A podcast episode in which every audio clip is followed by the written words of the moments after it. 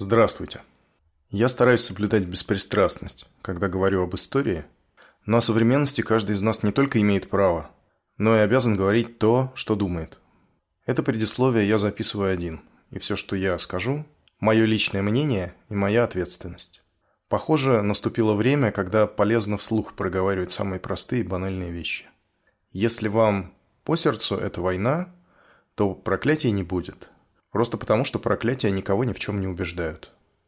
Но войну важно называть войной. Эту войну начал президент моей страны, которого я не выбирал. Это сделано при попустительстве или прямом одобрении большой части общества – Рано или поздно нам всем придется платить за равнодушие и инертность в течение 20 лет. Жаль, что платить придется всем, без различия. Эта война несправедлива, и хотя почти ничего уже не исправить, она должна быть прекращена немедленно. Я люблю Россию и надеюсь на чудо. Удачи вам, друзья, и смелости. В топоры.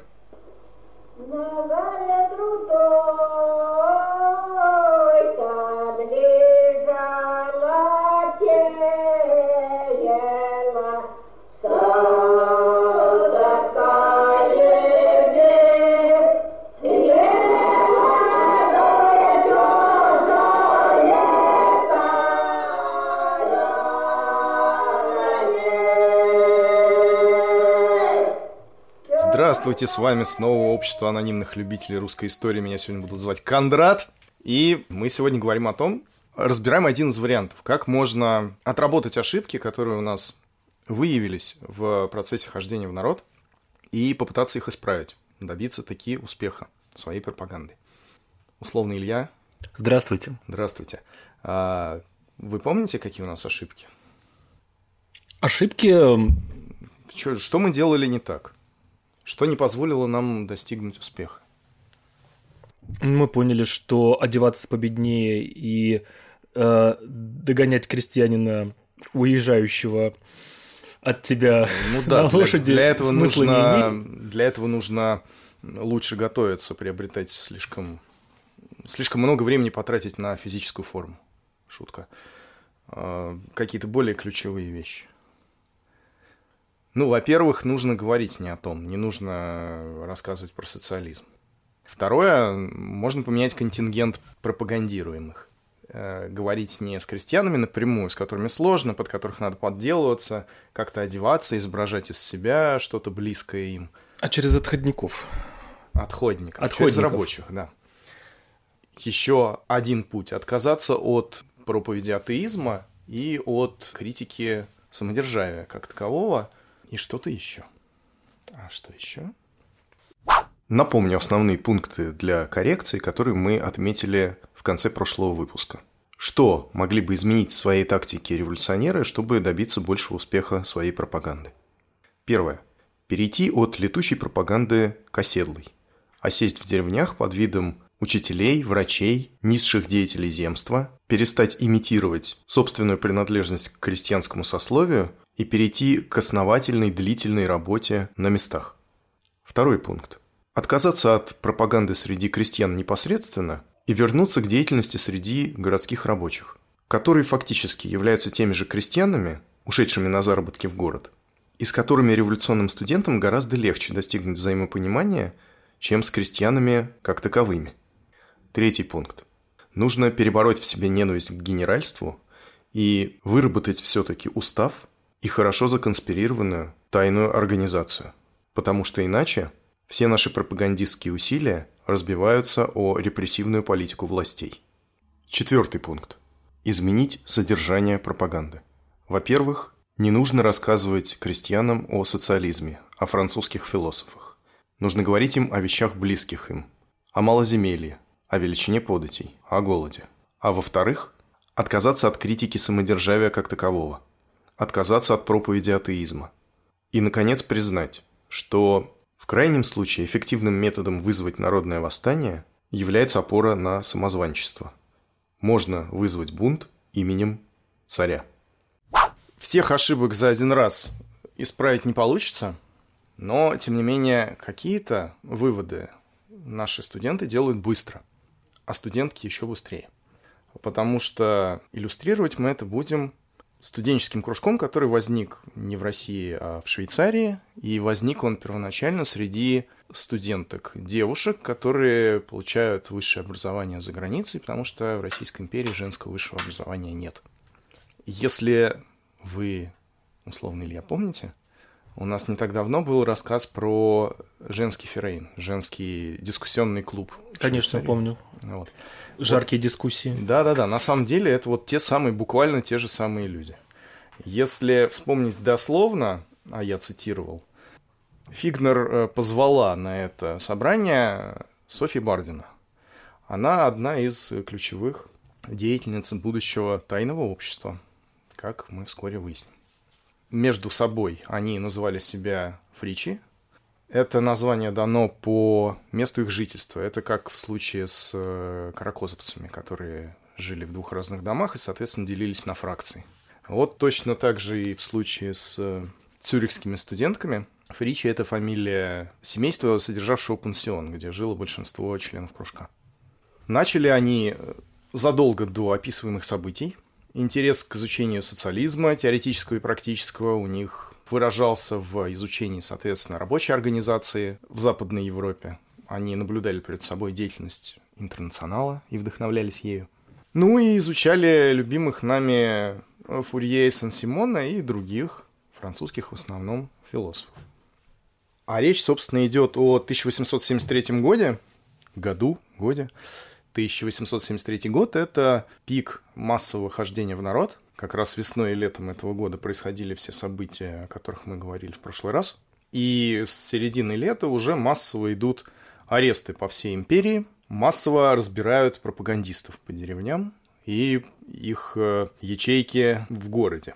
Мастерские, где они обучаются, и прочую организационную структуру. До Швейцарии вести об этом тоже доходят. И поскольку мысленно все эти люди с теми, кто пошел в народ, сочувствие велико, в Швейцарии носится в воздухе мысль о том, что нужно ехать в Россию, чтобы заменить товарищей, павших в борьбе за социализм. И тут, летом 73 года, русское правительство решает еще подстегнуть эти настроения. Потому что выпускает правительственный указ, который адресован конкретно цюрихским студенткам и предписывает им оставить университет до начала второго семестра в следующем году, до начала 1974 года. В случае, если они этого не сделают, им грозятся по возвращении на родину организовать всяких проблем. И, в частности, не допускать никакой деятельности, которая требует какого-либо правительственного разрешения. А поскольку регулирование у нас в империи развито широко и глубоко, то деятельности, которые не требуют разрешения, не существует. Ну, существует, но ее не так уж много. Можно сажать огород. Причем формулировки э, в указе не просто... В общем, девушки считают их оскорбительными.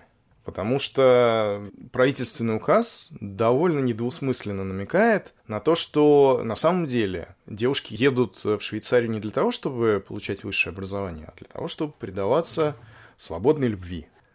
Вот Фигнер пишет по этому поводу. Тотчас после указа было созвано общее собрание студенток, на нем было предложено написать протест против оскорбления нашей чести и напечатать его во всех европейских газетах. Но не удалось достигнуть э, единения. К сожалению, голоса разделились. Весь консервативный лагерь, старшие курсы, воспротивился. Они решили не только проглотить обиду, но в случае протеста напечатать за своими подписями заявление, что они в протесте не участвуют. Благодаря этому дело не состоялось.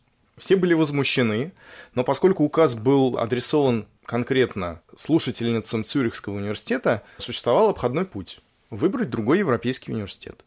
Большинство так и поступило. Кто-то уехал в Париж, кто-то в Берн, кто-то в Женеву. Кто-то действительно возвратился в Россию. Дословная цитата из указа.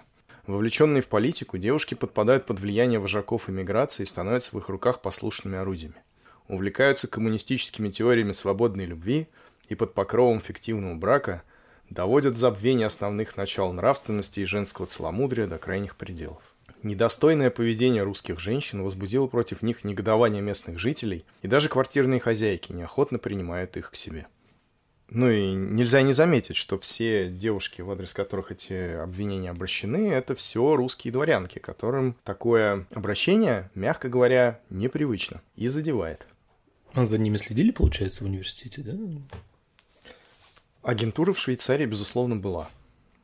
Собственно... Судя по тому, какое количество а, выходцев из России туда переехало, она была, была агентура была и в Швейцарии, и в других странах. Э, Нечаева выслеживали с помощью этой агентуры. Там, правда, была еще какая-то ее часть, которая специально за Нечаевым ездила.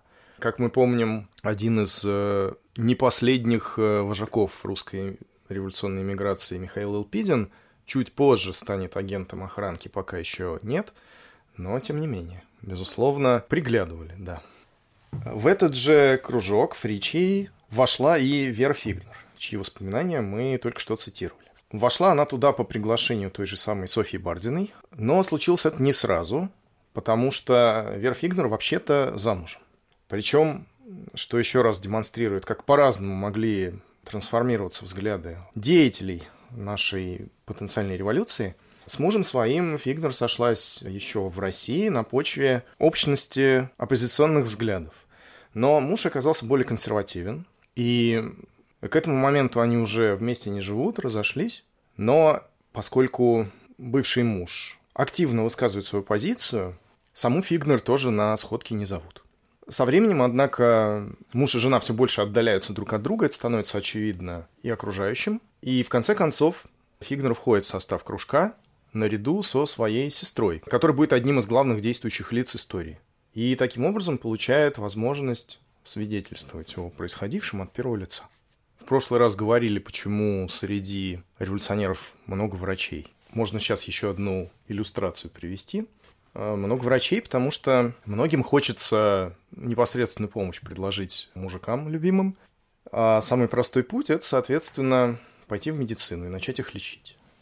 Но, как пишет Фигнер, за год в моих мыслях произошел такой же переворот, как и у других. То, что было прежде целью, мало-помалу превратилось в средство. Деятельность медика, агронома, техника как таковых потеряла в наших глазах смысл. Прежде мы думали облегчать страдания народа, но не исцелять их. Такая деятельность была филантропией, паллиативом. Маленькой заплатой на платье, которое не надо чинить, а выбросить и завести новое. Мы предлагали лечить симптомы болезни, а не устранять ее причины. Сколько не лечи народ, думали мы, сколько не давая ему микстуры порошков, получится лишь временное облегчение. Заболевания не сделаются реже, так как обстановка, все неблагоприятные условия жилища, питания, одежды, мы помним, там... Про избы, да, да. с земляным полом. У больного останутся все те же. Это была бы белка в колесе. Цель, казавшаяся столь благородной и высокой, была в наших глазах теперь унижена до степени ремесла почти бесполезного. Что же делать, если диплом уже не является целью? Куда же обратить свой взор, куда направить силы? Что должен делать человек, желающий удовлетворить свои потребности в общественной деятельности? Все зло, отвечали нам новые впечатления, заключается в существующих экономических отношениях.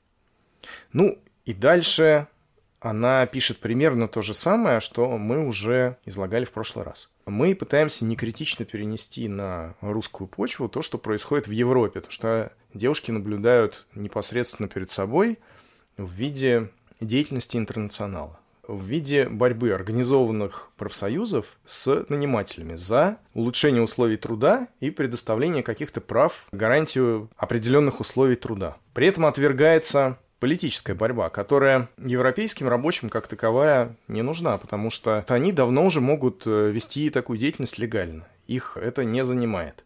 А на то, что в русских условиях это окажется невозможно, наши студенты почему-то не обращают внимания. Фигнер писала свои воспоминания сильно постфактум, и она уже обращает в них, конечно, внимание на это противоречие. Но для современников это не было очевидно. Стремимся мы к тому, чтобы изъять орудия производства из числа объектов частной собственности и передать их в коллективное владение трудящихся. Достигнуть такого переворота можно лишь путем борьбы, так как класс, находящийся в хороших условиях, добровольно от своего положения не откажется. Для этой борьбы должен быть организован тот класс, который наиболее заинтересован в успешном ее исходе, то есть рабочий класс, народ. Тут речь идет применительно к России не о рабочих как таковых, а о трудящихся вообще, в первую очередь о крестьянах. Люди, отождествляющие интересы этого класса с интересами всего человечества, должны отдать себя всецело делу пропаганды социалистических идей среди народа и организации его для активной борьбы за эти идеи. Таков был, пишет Фигнер, итог нашей цюрихской жизни. И летом 1973 года ее сестра Лидия инициирует разговор, который по факту приводит к вступлению Веры Фигнер в тайное общество. Летом 1873 года, при наступлении каникул, все разъехались. Очень романтично все это описано. Фигнер вообще писал очень хорошо. Не хуже Аптекмана. Моя сестра Лидия с товарками отправилась в кантон Невшатель. Мне удалось тоже поехать с ними. Мы поселились в местечке Лютри на берегу Невшательского озера. В один из поэтических швейцарских вечеров, во время уединенной прогулки среди виноградников, сестра в выражениях высшей степени трогательных поставила мне вопросы. Решилась ли я отдать все свои силы на революционное дело?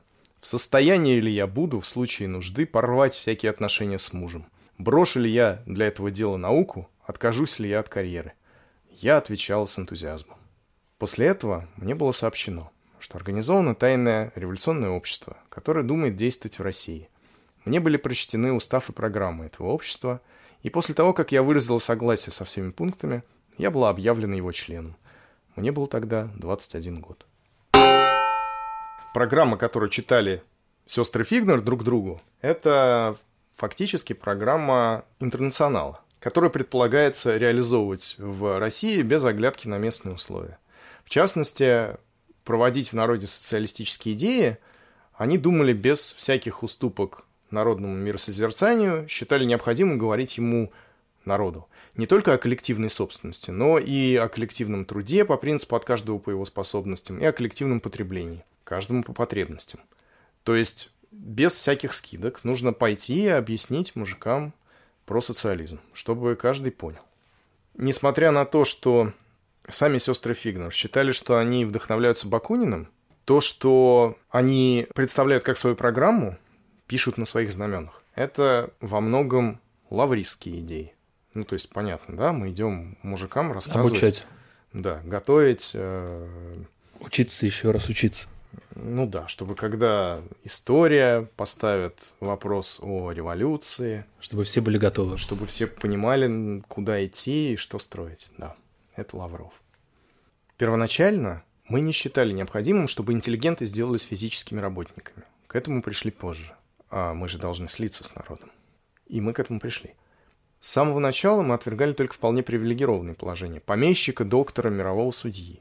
Программа общества, членом которого я сделалась, резюмировала эти взгляды и говорила о социальной революции, которая осуществит социалистические идеалы, как о ближайшем будущем. Нас было всего 12 человек, но мы знали, что кроме нас существует масса других групп, задающихся теми же целями, и потому были уверены, что работа пойдет в широких размерах.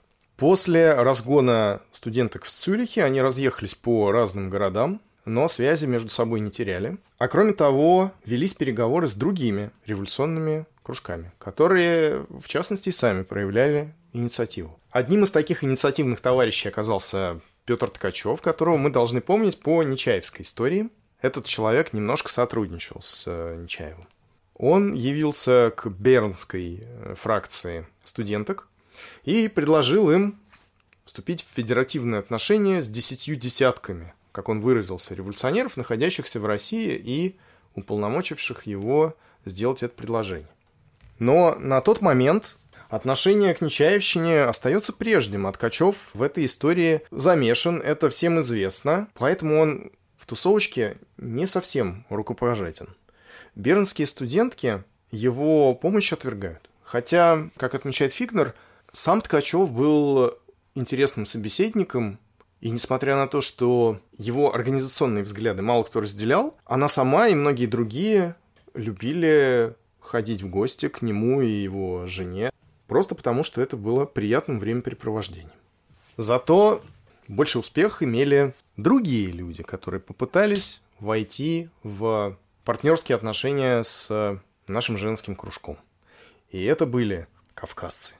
Это кружок, который возник в Тифлисе среди гимназистов грузинского в основном происхождения, многие из которых затем перебрались в Петербург, и их, э, если не лидер, то один из э, типичных представителей. По имени Иван Джабадари. Поступил в медико-хирургическую академию в Петербурге, тоже врач. А через непродолжительное время вместе с некоторыми другими своими кавказскими товарищами уехал за границу. И тоже учился в Швейцарии. Сам Джабадари рассказывал, что кавказская, так сказать, диаспора за границей поделилась на два лагеря. Имеется в виду, естественно, кавказская революционная диаспора, если можно так сказать. Большинство было захвачено националистическими идеями, в том числе сепаратистскими, отделением Кавказа от России. А меньшинство, которое включало в себя и наших грузинских товарищей, отвергали националистические идеи, потому что, по их мнению, никакой федеративной республики на Кавказе, к чему стремилось большинство выходцев оттуда, не может быть, потому что между отдельными национальностями, которых на Кавказе действительно великое множество, не существует ни взаимных симпатий, завещанных прошлой исторической жизнью, ни общих интересов, ни общности культуры. И для создания такой общности потребуется гигантская мирная работа десятков лет – и за это время при существующих общественных и государственных условиях от кавказских народностей может остаться одно печальное воспоминание. Поэтому нужна общая работа всех революционеров, вне зависимости от э, принадлежности их к различным народностям русского государства. И если эта борьба приведет к своему успеху, то и Кавказ получит свою долю счастья и свободы. Этого будет вполне достаточно. И, как отмечает тот же Джабадери, на практике оказалось так, что националистическая часть кружка в конечном итоге перестала быть революционной. Она пришла к сотрудничеству с официальными властями, и, как формулирует сам Джабадари, очень многие дослужились до казенной пенсии. В то время как меньшинство, которое, казалось бы, по своим требованиям менее радикально, то есть, ну, во всяком случае, сепаратистских тенденций никаких не высказывает, оказалось радикальнее, решительнее и оставил больший след в движении. Вот именно с этим кружком кавказцев, в который входил Джабадари, а также его приятели Чикаидзе, князь Цицианов и некоторые другие, слился кружок фричей, который состоял из 12 человек, в числе которого были Лидия Фигнер, сестра Веры, сестры Субботины, сестры Люботович, Софья Бардина и некоторые другие. Тут нужно немножко внести контекст. Дело в том, что Сепаратистские настроения на Кавказе, идея о независимости этого региона – это совсем не то же самое, что идея об отделении от России Сибири, которая приходила в голову долгушинцам. Буквально только что, в 1859 году, фактически окончилась продолжавшаяся многие десятилетия Кавказская война. В дагестанском ауле Гунип был пленен мятежный имам Шамиль. Поэтому Кавказ хотя в первую очередь не Грузия, конечно, хорошо помнит, что еще очень недавно он вел вооруженную борьбу за свою независимость. В 1974 году наши революционеры постепенно перебираются в Россию. Сначала они какое-то время проводят в Петербурге и привлекают к своему движению ранее распропагандированных чайковцами рабочих. И в частности, если кто-то помнит, был там такой э, ткач, которого звали Петр Алексеев. Это человек, который вначале интересовался исключительно общим образованием, грамотностью и, в первую очередь, почему-то геометрией. Но постепенно проникся социалистическими идеями, а занимался он в кружке, который вели Сергей Синегуб с женой и позже Софья Перовская. Вместе с этими людьми наши кавказцы, девушки и ткачи переезжают в Москву, потому что им кажется, что в Москве почва для пропаганды среди рабочих более благодатная. Что, собственно, и начинается. Начинается пропаганда среди рабочих. Девушки устраиваются на фабрике под видом крестьянок. Э, то есть там какая-нибудь княжна представлялась э, хохлушкой, Феклушей, по-моему, если мне память не изменяет. Возможно, это была Лидия Фикнер. Ну, что-то вот в этом духе, да. Нужно при этом посмотреть на фотографии Лидии Фигнер, насколько она похожа на Феклушу, насколько не похожа. Согласно материалам судебного следствия, Бардина называлась Аннушкой, Люботович звали Наташею, Лидию Фигнер – Дуняшею, Александрова именовалась Сашей, Харжевская – Хохлачкой Феклушей. Джабадари и Чекаидзе называются, соответственно, Михаилом и Федором. Происходит выработка программы в очередной раз. Во-первых, предполагается изначально, что движение займется не только московскими рабочими, а разрастется до пределов всероссийского. Собственно, та организация, название которой фигурировало позже на суде, это Всероссийская социальная революционная организация. Происходят попытки наладить отношения с какими-то структурами на местах. В Киеве, в Харькове, в Иваново-Вознесенске, современное Иваново, где сконцентрировано большое количество ткацких производств. Часть деятельности переносится в эти города. Что касается программы. Как и чайковцы в свое время, мы задаем сами себе вопрос, что мы считаем идеалом будущего строя. Но в отличие от чайковцев, мы отказываемся от него отвечать вообще. И считаем, что революция случится, а дальше, значит, революционные массы сами разберутся, как в наиболее справедливой форме обустроить общество. А еще более необычным для движения 70-х годов является то, что у нашей организации появляются политические требования. Они второстепенны. В первую очередь мы все-таки ратуем за экономическую, социальную революцию. Но, тем не менее, в политическом отношении требования такие. Свобода слова, собрание, равенство всех перед законом, без различия пола, национальности и прочего. Это для народнического движения 70-х годов крайне нетипично. Мы еще как минимум несколько лет в массе своей будем считать борьбу за политические какие-то права бесполезной и даже вредной. Это для народника как-то даже неприлично. Характерно вообще общее настроение членов кружка. Вот что пишет Джабадари. Будучи крайне уступчив в вопросах деталей будущего строя, каждый из нас был крайне требователен в вопросе о способах организации революционной деятельности.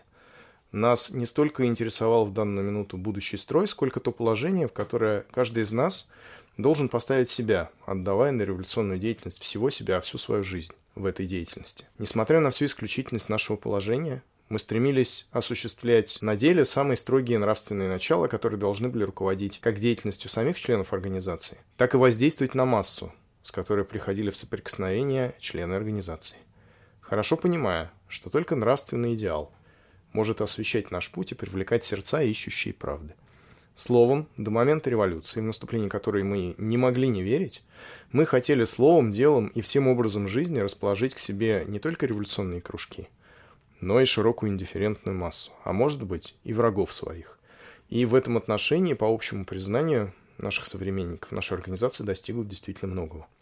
Насчет достижений э, мне судить сложно. Просуществовала организация всего несколько месяцев, очень недолго, но да, это люди, которые пытались собственным примером, примером собственного поведения своей жизни привлечь сторонников на свою сторону. Доходило до, можно сказать, курьезных моментов. Например, одним из условий они сами себе поставили безбрачие, чтобы исключить все возможные соблазны. Итак, Бардина, Каминская, Люботович, Лидия Фигнер и другие работают на фабриках в качестве, в качестве простых работниц. Это тяжело. Отношение к работницам совершенно не соответствует тому, что привыкли видеть в отношении себя девушки из привилегированных слоев общества. Бардина, Люботович и Фигнер – это дворянки. Бетти Каминская – дочь состоятельного купца, она родилась в Мелитополе. И несмотря на то, что она не является дворянкой, состояние позволяет ей вести ту жизнь, которая совершенно не соотносится с э, образом жизни фабричных рабочих. На общем фоне этих работниц они выделяются довольно резко. Вот как на практике выглядело внедрение в рабочую среду и практическая деятельность в ней. В гостинице на Трубном бульваре были заняты два номера. Один для Евгении Субботиной и Каминской, другой для Джабадарии и Грачевского.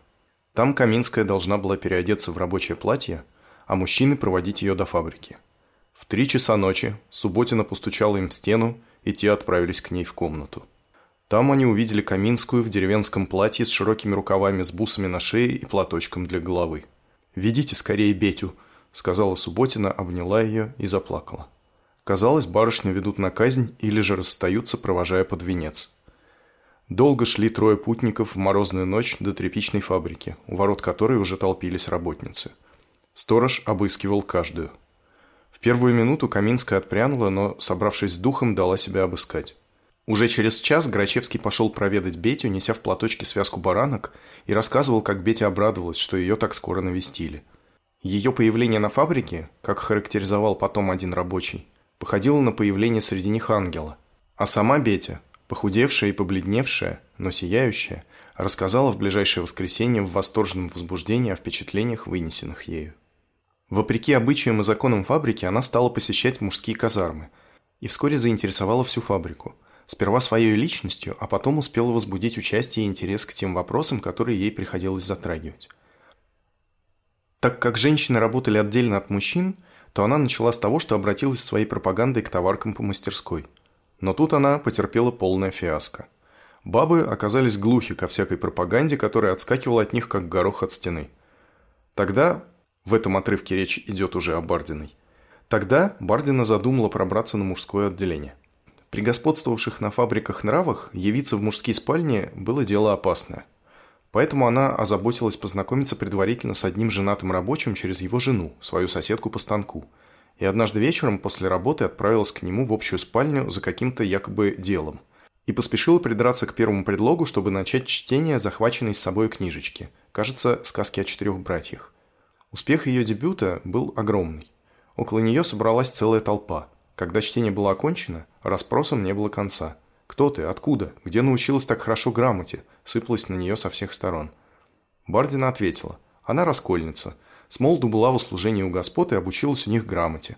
Потом вернулась в село и стала там начетчицей, а теперь по нужде поступила на фабрику. С этого дня Бардина часто наведывалась на мужскую половину.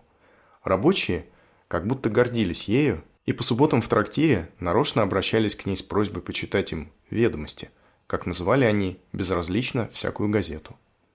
В апреле 1974 года жена одного из э, рабочих донесла на наших революционеров. В апреле взяли 9 человек, в том числе большую часть устроившихся на фабрике пропагандисток, а вторую часть кружка, администрацию, которую условились сделать сменной и выбранной, накрыли в августе того же года, причем князь Цицианов, э, который входил на тот момент в администрацию, впервые во всем российском революционном движении при попытке его ареста оказал вооруженное сопротивление которая закончилась?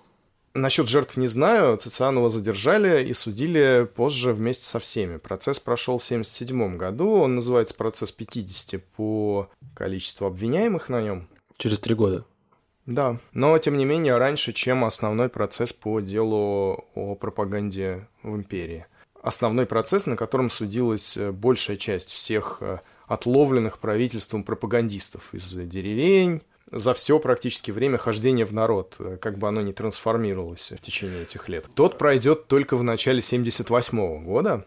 Возможно, мы бы и не знали о деятельности так называемой Всероссийской социал-революционной организации, если бы, собственно, не процесс 50, посредством которого участники организации донесли до нас свои взгляды.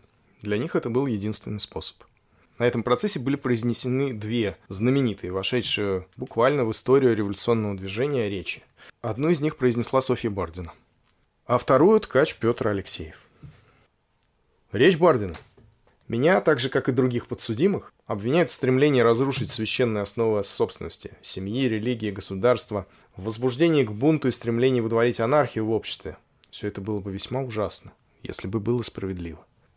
Собственности я никогда не отрицала. Напротив, я осмелилась даже думать, что я защищаю собственность, ибо я признаю, что каждый человек имеет право на собственность, обеспеченную его личным производительным трудом, и что каждый человек должен быть полным хозяином своего труда и его продукта.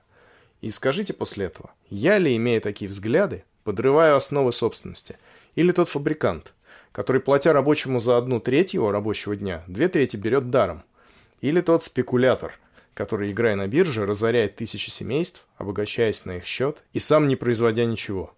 Относительно семьи. Я также не знаю, подрывает ли ее тот общественный строй, который заставляет женщину бросать семью и идти для скудного заработка на фабрику, где неминуемо возвращается и она, и ее дети. Тот строй, который вынуждает женщину вследствие нищеты бросаться в проституцию, и который даже санкционирует эту проституцию как явление законное и необходимое. Или подрываем семью мы, которые стремимся искоренить эту нищету, служащую главнейшей причиной всех общественных бедствий, в том числе и разрушения семьи. Относительно религии я могу сказать только, что я всегда оставалась верна ее духу, и существенным ее принципам, в том их чистом виде, в каком они проповедовались самим основателем христианства. Кроме того, должна заметить, что ни один свидетель не говорил, что ему пропагандировали что-либо относительно религиозных вопросов, чтобы отрицали Бога. В подрывании государства я столь же мало виновата. Я вообще думаю, что усилия единичных личностей подорвать государство не могут. Если государства разрушаются, то это обыкновенно происходит от того, что они сами в себе носят зародыш разрушения. Конечно, если какое-нибудь данное государство держит свой народ в политическом, экономическом и умственном рабстве, если оно массой неоплатных податей, капиталистической эксплуатации рабочего и другими ненормальными экономическими и политическими отношениями доводит его до нищеты, болезней, преступлений, то, конечно, говорю я, такое государство само ведет себя к гибели. Но в этом уж не виноваты единичные личности и группы. Меня обвиняют в возбуждении к бунту. Но к непосредственному бунту я никогда не возбуждал народ и не могла возбуждать. Ибо полагаю, что революция может быть результатом целого ряда исторических условий, а не подстрекательства единичных личностей. Резня сама по себе для меня, конечно, совсем нежелательна. Я вовсе не имею тех кровожадных и свирепых наклонностей, которые всякое обвинение так охотно приписывает всем пропагандистам. Если бы тот идеальный общественный строй, о котором мы мечтаем, мог быть осуществлен без всякого насильственного переворота, то, конечно, мы все были бы рады этому от души. Я, господа, принадлежу к разряду тех людей, которые между молодежью известны под именем мирных пропагандистов. Задача их – внести в сознание народа идеалы лучшего, справедливейшего общественного строя. Или же уяснить ему те идеалы, которые уже коренятся в нем бессознательно – указать ему недостатки настоящего строя, дабы в будущем не было тех же ошибок. Но когда наступит это будущее, мы не определяем. И не можем определить, ибо конечное его осуществление от нас не зависит. Обвинение говорит, что мы желаем уничтожить классы, и понимает это в таком смысле, что мы хотим вырезать поголовно всех помещиков, дворян, чиновников, купцов и всех богатых вообще. Но это опять-таки недоразумение. Мы стремимся уничтожить привилегии, обусловливающие деление людей на классы. На имущих и неимущих, но не самые личности, составляющие эти классы. Я полагаю, что нет даже физической возможности вырезать такую массу людей, если бы у нас и оказались такие свирепые наклонности. Обвинение называет нас политическими революционерами, но если бы мы стремились произвести политический переворот, то мы не так стали бы действовать. Мы не пошли бы в народ, которые еще нужно подготовлять и развивать, а стали бы искать и сплачивать недовольные элементы между образованными классами. Это было бы целесообразнее. Но дело-то именно в том, что мы к такому перевороту вовсе и не стремимся. Обвинение говорит еще, что мы хотим выдворить анархию в обществе. Да, мы действительно стремимся к анархическому устройству общества. Но дело в том, что это слово, в том смысле, в каком его понимает современная литература и я лично, вовсе не означает беспорядка и произвола. Анархия, напротив, стремится выдворить гармонию и порядок во всех общественных отношениях. Она не есть произвол личностей, ибо она признает, что свобода одного лица кончается там, где начинается свобода другого. Она есть только отрицание той утесняющей власти, которая подавляет всякое свободное развитие общества. Я убеждена еще в том, что наступит день, когда даже и наше сонное и ленивое общество проснется, и стыдно ему станет, что оно так долго позволяло безнаказанно топтать себя ногами, вырывать у себя своих братьев, сестер и дочерей и губить их за одну только свободную исповедь своих убеждений. И тогда оно отомстит за нашу гибель. Преследуйте нас, за вами пока материальная сила, господа. Но за нами сила нравственная, сила исторического прогресса, сила идеи. А идеи, увы, на штыки не улавливаются. Ну и дальше Петр Алексеев у нас. Сначала Алексеев довольно долго говорил о невзгодах чисто, я бы так сказал, даже бытовых, которые преследуют русского рабочего. Эта речь писалась э, даже не им лично, во всяком случае, она редактировалась большим количеством людей. Это совместное творчество. Заканчивает Алексеев довольно эмоционально. Из всего мною вышесказанного видно, что русскому рабочему народу остается только надеяться самим на себя и не от кого ожидать помощи. Кроме от одной нашей интеллигентной молодежи. Молчите! Замолчите! Петр Алексеев, возвысив голос, продолжает. Она одна братски протянула к нам свою руку. Она одна откликнулась, подала свой голос на все слышанные стоны Российской империи. Она одна до глубины души прочувствовала, что значит и от чего всюду слышны крестьянские стоны. Она одна не может холодно смотреть на этого изнуренного, стонущего под ермом деспотизма угнетенного крестьянина. Она одна, как добрый друг, братски протянула к нам свою руку и от искреннего сердца желает вытащить нас из загнивающей пучины на благоприятный для всех стонущих путь. Она одна, не опуская руки, ведет нас, раскрывая все отрасли для выхода всех наших собратьев из этой лукаво построенной ловушки до тех пор, пока не сделает нас самостоятельными проводниками к общему благу народа и она одна неразлучно пойдет с нами до тех пор, пока, — говорит, подняв руку, — поднимается мускулистая рука миллионов рабочего люда. Молчать! Молчать! И ермо деспотизма, огражденное солдатскими штыками, разлетится в прах. И тут его вытащили из зала, по-моему, даже унесли. Попробуем подвести итог. Какие же ошибки из отмеченных нами попытался исправить в своей практике московский кружок пропагандистов? Первый пункт о переходе к оседлой пропаганде нас не касается, потому что мы не затрагиваем деревню как таковую. Пункт второй о переходе к пропаганде среди рабочих отходников. Этот пункт мы выполнили полностью. Члены нашей организации не ставили себе задачи пропаганды среди крестьян и сосредоточили деятельность именно в среде фабричных рабочих в городе. Касательно содержания пропаганды, подвижек не произошло мы по-прежнему пытаемся рассказывать рабочим о социализме. Это не значит, что мы совсем не говорим с ними об их повседневных жизненных требованиях. Но все-таки на первый план в пропаганде выступает именно теоретическая подготовка. Члены кружка стремятся донести до слушателей суть социалистической идеи. Есть, правда, некоторый прогресс. Мы, во всяком случае, не пытаемся противодействовать религиозному настроению наших слушателей. Идею христианства наши пропагандисты не оспаривают, она и самим им не чужда. Хотя церковную обрядовую практику они все-таки в своих проповедях критиковали. Важным и, несомненно, прогрессивным отличием от предшествующих революционных инициатив является выработка четкой организации со сменной администрацией, с попытками конспирации, которая оказалась, правда, не на высоте, с единым уставом, который похож по своей категоричности на монастырский, и что не может не бросаться в глаза, это появление в программе организации политических требований. Наши пропагандисты начинают понимать, что всех их усилий и всех конспиративных ухищрений недостаточно для того, чтобы достигнуть какой-то цели в государстве, где отсутствуют политические свободы. Свобода слова, свобода собраний и равенство всех перед законом. Собственно, деятельная часть движения на этом заканчивается естественным образом – все фигуранты уезжают в места отдаленные, а некоторые менее отдаленные. Это буквально формулировка из приговора. Так было принято в имперские времена. Физически для большинства фигурантов личная жизненная история заканчивается плохо. Петр Алексеев отбыл каторжный срок, вышел на поселение, остался жить в Якутии, жил в юрте, в конце концов был убит соседями-якутами. Соседи-якуты были агентами? Нет, соседи якуты просто денег хотели. Не думали, что они у него есть. Mm.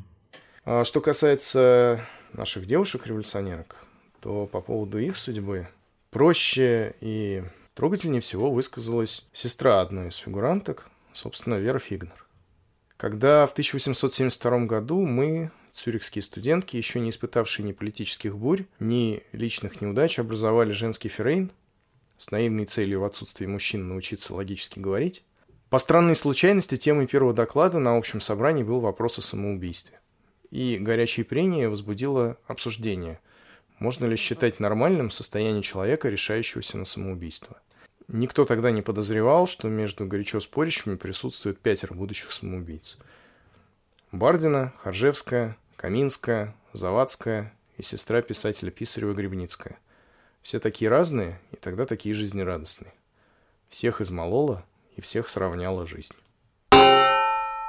Бетти Каминская во время предварительного заключения заболела психически, и в отношении нее дальнейшее расследование было прекращено. Ходили слухи, что этого добился ее отец, богатый мелитопольский купец, заплативший за это 5000 рублей. Так или иначе, еще до процесса 50 Бетти, понимая, что не сможет разделить судьбу своих товарищей, покончила с собой. Софья Бардина бежала из Сибири и в начале 80-х годов XIX века оказалась в Швейцарии. Несмотря на удачный побег, Она не смогла смириться с новой террористической тактикой революционного движения, а собственная борьба и понесенные ею самой и ее товарищами жертвы казались ей напрасными. Пистолет дважды давал осечку, прежде чем ей удалось завершить задуманное. Она умерла в мучениях в Женевской больнице через 12 дней после выстрела.